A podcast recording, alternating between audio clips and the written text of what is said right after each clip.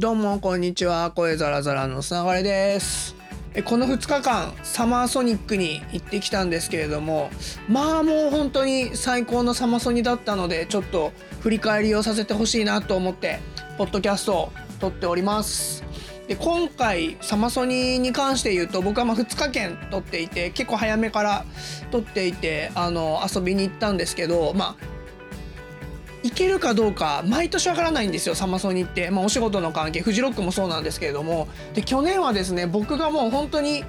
流行る前からめちゃくちゃいいって言ってたマネスキンっていうバンドが、まあ、出るっていうことで行こうって思っていたらですねあのなんともっと僕の中で魅力的な話が来まして LA に行かせていただいたっていうで LA のフェスのあの写真をてりやきボーイズの写真を撮らせていただいたっていう背景があって去年は行けなかったんでまあ今年あの普通に仕事的にもかぶるもんがなかったんでもう行かしてもらったんですけど、まあ、今年はですねなんかもういろんな出ているバンド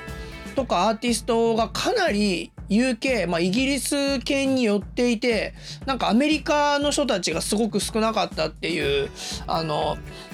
トリ前とかトリもあの1日目はブラーだったり2日目トリじゃないですけどリアム・ギャラがあのオアシスの人ですねがいたりとかしていてなんか本当にイギリスに寄ってるなっていう感じがしてたんですけどまあ本当ブラーも良かったしなんだろうもうオアシスあじゃオアシスじゃないリアム・ギャラガーがもう最高で僕の中ではまあ今年確実に優勝したあのアーティストだったんですけれどもまあ半分ぐらいがオアシスだったんですよ、まあ、僕セットリスト見てないんであれですけどほぼ半分ぐらいオアシスの曲やってくれたんじゃないかなと思うんですけど、まあ、1曲目が「Morning Glory」っていう曲でこれ実は僕56年ぐらい僕の目覚ましの曲なんですね。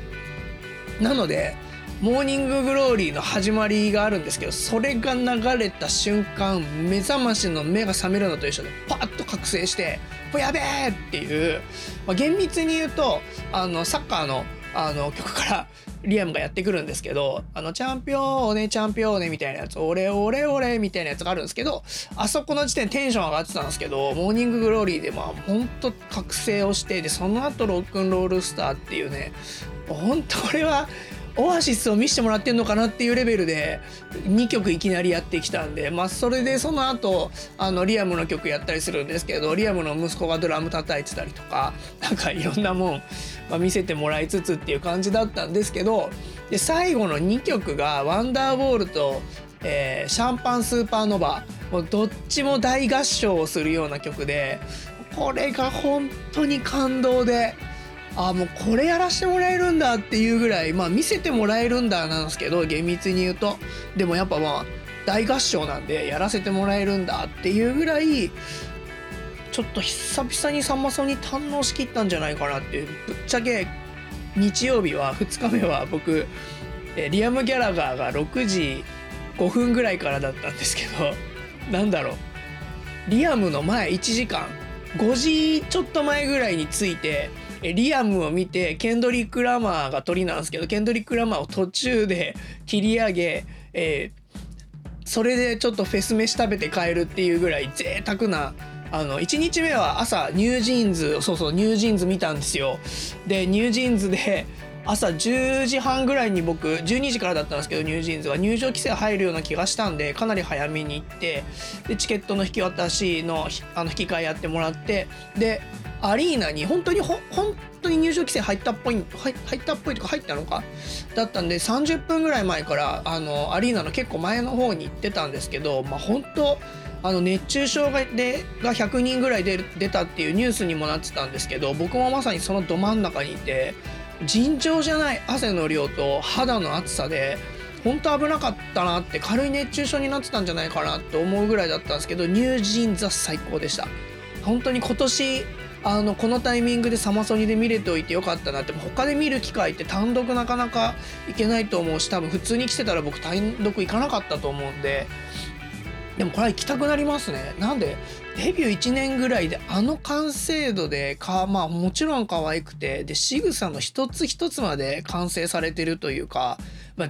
完成されてるって言い方すると作ってる感じはするんであれですけどもうほんと仕草一つ一つが何なんすかねあの人を魅了させるみたいなところの仕草ここまでできるんだここまで徹底してるんだってことに結構僕はあの感動しながら、えー、歌を聴いてたような感じです。しかもまだあの曲数自体が少ないんでサマソンに行く前に全然予習できたんでなんかもう全部の曲56週ぐらいかけてたからどの曲ももちろん分かる状態でいけたんでそれも良かったですしだから本当なんだろう今年のサマソニは最高だったしフジロック今年、まあ、3日券取ってて、えー、2日しか行けなかったっていうか厳密に言うと1日半しか入れなかったんですけど、まあ、僕の中では富士フーファイターズロックフェスティバルだったんですけど今年は。あの友達に聞いたら、えー、事前のムービーはあのフーファイターズで作られてたしアフタームービーも最後最後にあのデイブ・グローブが出てしましまったってことだったんでやっぱ富士的にもあながち間違いじゃなかったのかなっていうぐらい、まあ、フーファイターズがもうヘッドライナーとして最高すぎて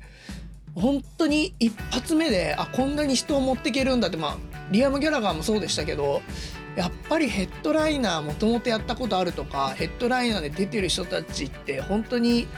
人の一発目っていうかあの何秒開始何秒で人の胸ぐらつかむというかこうもうグッとさせられる思わず見てそのまま心を奪われるっていう何かをやっぱり持ってるんだなっていうかその見せ方が本当にうまいんだなっていうのはなんかまああの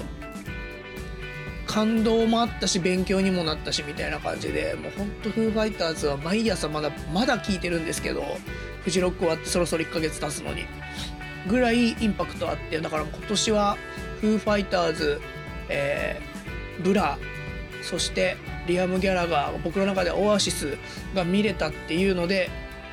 最高の音楽的な夏休みができたんじゃないかなと思っております。ありがとうございます。ということで本当にサマソニに行ってきたよっていうだけの、えー、ポッドキャストだったんですけれどもあそうだあのサマソニ1日目に関しては動画を作ったんですよ。でこれはあのサマソニってフジロックと違ってあの今回見てみたんですよちゃんと。そしたら一眼レフダメ、まあ、かっこプロカメラって書いてあるんですけど一眼レフダメアクションカメラもダメなんですよ。だから GoPro とかもダメで基本的にカメラ持ち込み NG なんですよ。デジカメも含め。だから今回 iPhone で、まあ、どこまでやれんだろうなって iPhone ので動画撮ること全然ないんで、まあ、ちょっと撮ってみようっていうのと僕もあのアーティストさん撮らせてもらってる関係上やっぱアーティストを撮ったものを SNS に載せるってあんまりやりたくないので、えーいろんなもう全方位の権利を あの気遣って他のお客さんが映んないようにするとかあの後ろ姿は全然ありますけどみたいなのをやった結果ジュアンさんっていう僕のあのもうフェスのずっと一緒にフェスを行っている飲み友達の夏休みムービー思い出ムービーみたいなものが出来上がったんですけど、まあ、それはそれですごいあの良かったなって思うあの映像を作れたんでなんかそういうのも含めて面白かったなと思いました。ということで、あの、ぜひ気になった方は、あの、インスタとツイッターとスレッズに、え、ツイッターじゃなかった、X とスレッズに上げてるんで、ぜひ見ていただければと思います。ということで、今日はここら辺で、ほいじゃったら、